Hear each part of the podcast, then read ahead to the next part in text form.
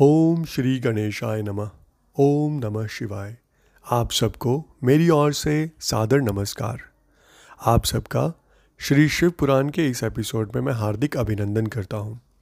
ईश्वर की कृपा से मैं हर रोज़ आपके लिए श्री शिव पुराण के एक नए एपिसोड के साथ उपस्थित होने की पूरी पूरी कोशिश कर रहा हूँ। अगर आपको मेरा ये प्रयास अच्छा लगे तो कृपया मेरे इस चैनल को सब्सक्राइब ज़रूर कर लीजिएगा और साथ ही साथ अपने सभी मित्रगण एवं परिवार के सदस्यों के साथ भी हमारे इस पॉडकास्ट को ज़रूर शेयर करिएगा। तो चलिए आगे बढ़ते हैं आज के एपिसोड की ओर। आज हम बात करने जा रहे हैं श्री शिव पुराण के रुद्र संहिता के द्वितीय खंड, यानी कि दूसरे खंड, जिसको हम सती खंड के नाम से भी जानते हैं, उसके अध्याय ग्यारह से आगे। तो सबसे पहले बात करते हैं अध्याय ग्यारह और बारह की, जिसका शीर्षक है दक्ष की तपस्या और देवी शिवा का उन्हें वरदान देना। यहाँ पर नारद जी का संवाद चल रहा है ब्रह्मा जी के साथ।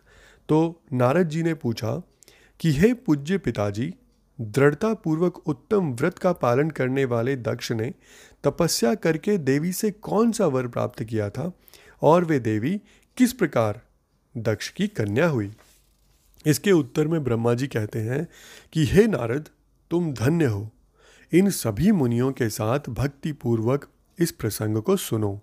मेरी आज्ञा पाकर उत्तम बुद्धि वाले महाप्रजापति दक्ष ने क्षीर सागर के उत्तर तट पर स्थित हो देवी जगदम्बिका को पुत्री के रूप में प्राप्त करने की इच्छा तथा उनके प्रत्यक्ष दर्शन की कामना के लिए उन्हें हृदय मंदिर में विराजमान करके तपस्या प्रारंभ की। दक्ष ने मन को संयम में रखकर दृढ़तापूर्वक कठोर व्रत का पालन करते हुए शौच, संतोष आदि नियमों से युक्त हो, तीन हज़ार दिव्य वर्षों तक तप किया। वे कभी जल पीकर रहते, कभी हवा पीते और कभी सर्वथा उपवास करते थे। भोजन के नाम पर कभी सूखे पत्ते चबा लेते थे। हे मुनि श्रेष्ठ नारद, तदनंतर यम नियमादि से युक्त हो जगदम्बा की पूजा में लगे हुए दक्ष को देवी शिवा ने प्रत्यक्ष दर्शन दिया। जगत जननी जगदम्बा का प्रत्यक्ष दर्शन पाकर प्रजापति दक्ष ने अपने आप को कृतकृत्य माना। वे कालिका देवी सिंह पर आरूढ़ थी। उनकी अंग कांति श्याम थी। मुख बड़ा ही मनोहर था। वे चार भुजाओं से युक्त थी और हाथों में वरद, अभय, नील, कमल और खड़ग धारण किए हुए थी। उनकी मूर्ति बड़ी मनोहारिणी थी। नेत्र कुछ कुछ लाल थे। खुले हुए केश बड़े सुंदर दिखाई देते थे। उत्तम प्रभा से प्रकाशित होने वाली उन जगदम्बा को भली भांति प्रणाम करके दक्ष, विचित्र वचनावलियों द्वारा उनकी स्तुति करने लगे। दक्ष ने कहा, हे जगदम्बा, हे महामाए, हे जगदीशे, महेश्वरी, आपको नमस्कार है। आपने कृपा करके मुझे अपने स्वरूप का दर्शन कराया है। भगवती, आद्य, मुझ पर प्रसन्न होइए। शिव शिवरूपिणी, प्रसन्न होइए। भक्त वरदायिनी प्रसन्न होइए। जगन माए आपको मेरा नमस्कार है। फिर ब्रह्मा जी कहते हैं कि, हे मुने, संयत चित्त वाले दक्ष के इस प्रकार स्तुति करने पर महेश्वरी शिवा ने स्वयं ही उनके अभिप्राय को जान लिया। तो भी दक्ष से इस प्रकार बोली। दक्ष, तुम्हारी इस उत्तम भक्ति से मैं बहुत संतुष्ट हूँ। तुम अपना मनोवांचित वर मांगो। तुम्हारे लिए मुझे कुछ भी अदेय नहीं है। जगदम्बा की यह बात सुनकर प्रजापति दक्ष बहुत प्रसन्न हुए और उन शिवा को बारंबार प्रणाम करते हुए यूँ बोले, दक्ष ने कहा, हे जगदम्बा, हे महामाए यदि आप मुझे वर देने के लिए उद्धत हैं तो मेरी बात सुनिए। और प्रसन्नतापूर्वक मेरी इच्छा पूर्ण कीजिए। मेरे स्वामी, जो भगवान शिव हैं, वे रुद्र नाम धारण करके ब्रह्मा जी के पुत्र रूप से अवतीर्ण हुए हैं। वे परमात्मा शिव के पूर्णावतार हैं। परंतु आपका कोई अवतार ही नहीं हुआ। फिर उनकी पत्नी कौन होगी? अतः शिवे, आप भूतल पर अवतीर्ण होकर उन महेश्वर को अपने रूप लावण्य से मोहित कीजिए। देवी आपके सिवा दूसरी कोई स्त्री रुद्रदेव को कभी मोहित नहीं कर सकती। इसलिए आप मेरी पुत्री होकर इस समय महादेव जी की पत्नी होइए। इस प्रकार सुंदर लीला करके आप हर मोहिनी, यानी कि भगवान शिव को मोहित करने वाली बनिए। देवी, यही मेरे लिए वर है। यह केवल मेरे ही स्वार्थ की बात हो, ऐसा नहीं सोचना चाहिए। इसमें मेरे ही साथ संपूर्ण जगत का भी हित है। ब्रह्मा, विष्णु और शिव में से ब्रह्मा जी की प्रेरणा से मैं यहाँ आया हूँ। प्रजापति दक्ष का यह वचन सुनकर जगदम्बिका शिवा हंस पड़ी और मन ही मन भगवान शिव का स्मरण करके यूँ बोली, देवी ने कहा, हे तात, प्रजापति दक्ष, मेरी उत्तम बात सुनो। मैं सत्य कहती हूँ। तुम्हारी भक्ति से अत्यंत प्रसन्न हो, तुम्हें संपूर्ण मनोवांछित वस्तु देने के लिए उद्दत हूँ। दक्ष, यद्यपि मैं महेश्वरी हूँ, तथापि तुम्हारी भक्ति के अधीन हो, तुम्हारी पत्नी के गर्भ से तुम्हारी पुत्री के रूप में अवतीर्ण होंगी इसमें कोई संचय नहीं है। अनघ, मैं अत्यंत दुस्सह तपस्या करके ऐसा प्रयत्न करूँगी जिससे महादेव जी का वर पाकर उनकी पत्नी हो जाऊँ। इसके सिवा और किसी उपाय से कार्य सिद्ध नहीं हो सकता, क्योंकि वे भगवान सदाशिव सर्वथा निर्विकार हैं, ब्रह्मा और विष्णु के भी सेव्य हैं, तथा नित्य परिपूर्ण रूप ही हैं। मैं सदा उनकी दासी और प्रिया हूँ। प्रत्येक जन्म में वे नाना रूपधारी शंभु ही मेरे स्वामी होते हैं। भगवान सदाशिव अपने दिए हुए वर के प्रभाव से ब्रह्मा जी की भ्रकुटी से रुद्र रूप में अवतीर्ण हुए हैं। मैं भी उनके वर से उनकी आज्ञा के अनुसार यहाँ अवतार लूँगी। तात, अब तुम अपने घर को जाओ। इस कार्य में जो मेरी दूती अथवा सहायिका होगी, उसे मैंने जान लिया है। अब शीघ्र ही मैं तुम्हारी पुत्री होकर महादेव जी की पत्नी बनूँगी। दक्ष से यह उत्तम वचन कहकर मन ही मन शिव की आज्ञा प्राप्त करके देवी शिवा ने शिव के चरणार विंदों का चिंतन करते हुए फिर से कहा हे प्रजापते, परंतु मेरा एक प्रण है, उसे तुम्हें सदा मन में रखना चाहिए। मैं इस प्रण को सुना देती हूँ। तुम उसे सत्य समझो, मिथ्या ना मानना। यदि कभी भी मेरे प्रति तुम्हारा आदर घट जाएगा, तब उसी समय मैं अपने शरीर को त्याग दूँगी, अपने स्वरूप में लीन हो जाऊँगी, अथवा दूसरा शरीर धारण कर लूँगी। मेरा यह कथन सत्य है। प्रजापते प्रत्येक सर्ग या कल्प के लिए तुम्हें यह वर दे दिया गया। मैं तुम्हारी पुत्री होकर भगवान शिव की पत्नी होंगी। मुख्य प्रजापति दक्ष से ऐसा कहकर महेश्वरी शिवा उनके देखते ही देखते वहीं अंतर्धान हो गई। दुर्गा जी के अंतर्धान होने पर दक्ष भी अपने आश्रम को लौट गए और ये सोचकर प्रसन्न रहने लगे कि देवी शिवा मेरी पुत्री होने वाली है और इसी प्रकार यहाँ पर अध्याय ग्यारह और बारह का समापन होता है। अब हम आगे बढ़ते हैं अध्याय तेरह की ओर, जिसका शीर्षक है, ब्रह्मा जी की आज्ञा से दक्ष द्वारा मैथुनी सृष्टि का आरंभ। अपने पुत्र हर्यश्वों और शबलाश्वों को निवृत्ति मार्ग में भेजने के कारण दक्ष का नारद को शाप देना। ब्रह्मा जी कहते हैं कि, हे नारद, प्रजापति दक्ष अपने आश्रम पर जाकर मेरी आज्ञा पा। हर्ष भरे मन से नाना प्रकार की मानसिक सृष्टि करने लगे। उस प्रजा सृष्टि को बढ़ती हुई ना देख प्रजापति दक्ष ने अपने पिता अर्थात मुझ ब्रह्मा से कहा, दक्ष बोले, हे ब्राह्मण, तात, प्रजानाथ, प्रजा बढ़ नहीं रही है।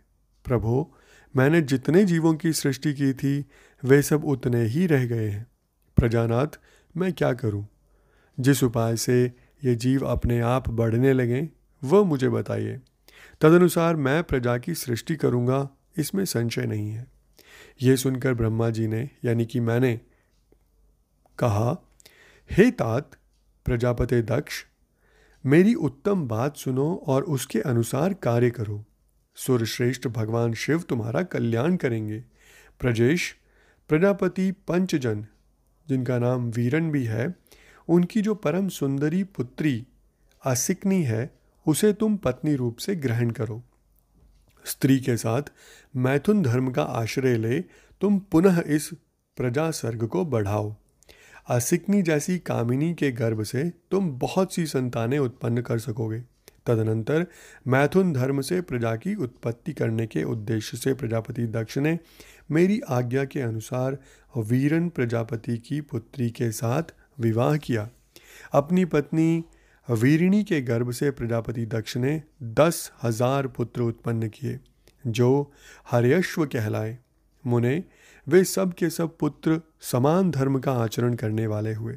पिता की भक्ति में तत्पर रहकर वे सदा वैदिक मार्ग पर ही चलते थे।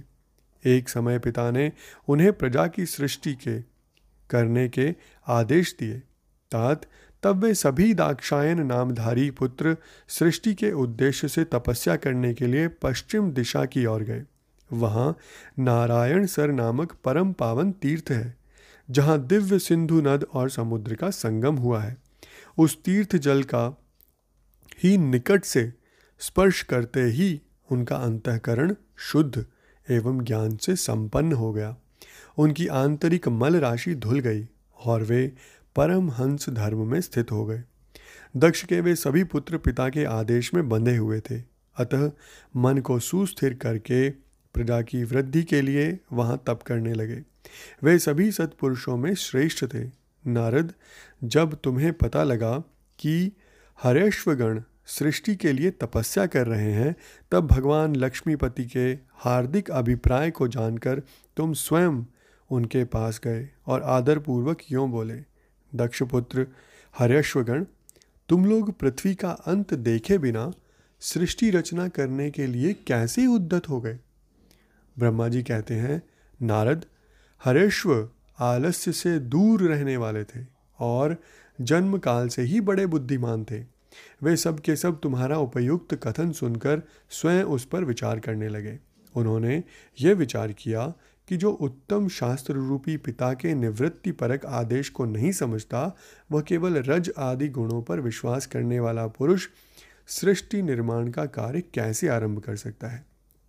ऐसा निश्चय करके वे उत्तम बुद्धि और एक चित्त वाले दक्ष कुमार नारद को प्रणाम और उनकी परिक्रमा करके ऐसे पथ पर चले गए, जहाँ जाकर कोई वापस नहीं आता।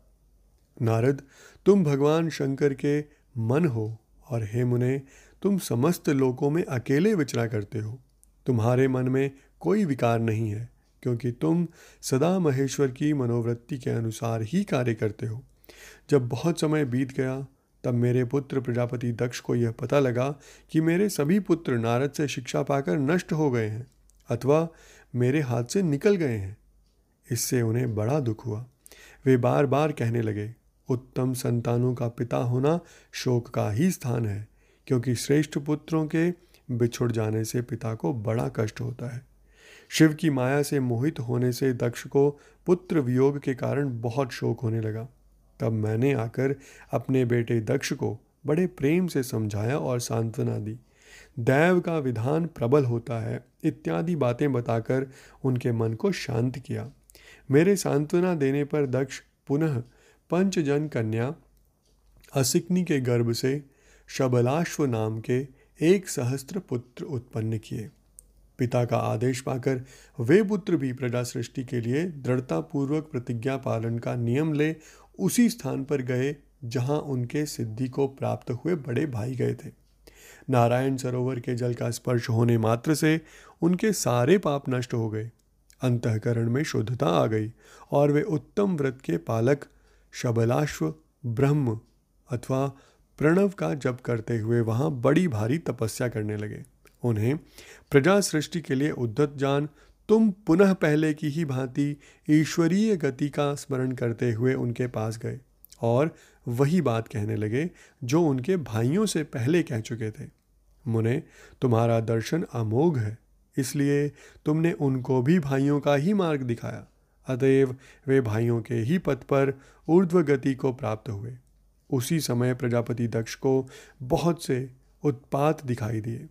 इससे मेरे पुत्र दक्ष को बड़ा विस्मय हुआ और वे मन ही मन दुखी हुए। फिर उन्होंने पूर्ववत तुम्हारी ही करतूत से अपने पुत्रों का नाश हुआ सुना। इससे उन्हें बड़ा आश्चर्य हुआ। वे पुत्र शोक से मूर्छित हो अत्यंत कष्ट का अनुभव करने लगे।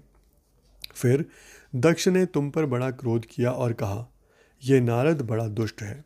दैववश, उसी समय तुम दक्ष पर अनुग्रह करने के लिए वहाँ आ पहुँचे। तुम्हें देखते ही शोकावेश से युक्त हुए दक्ष के ओठ रोष से फड़कने लगे। तुम्हें सामने पाकर वे धिक्कारने और निंदा करने लगे।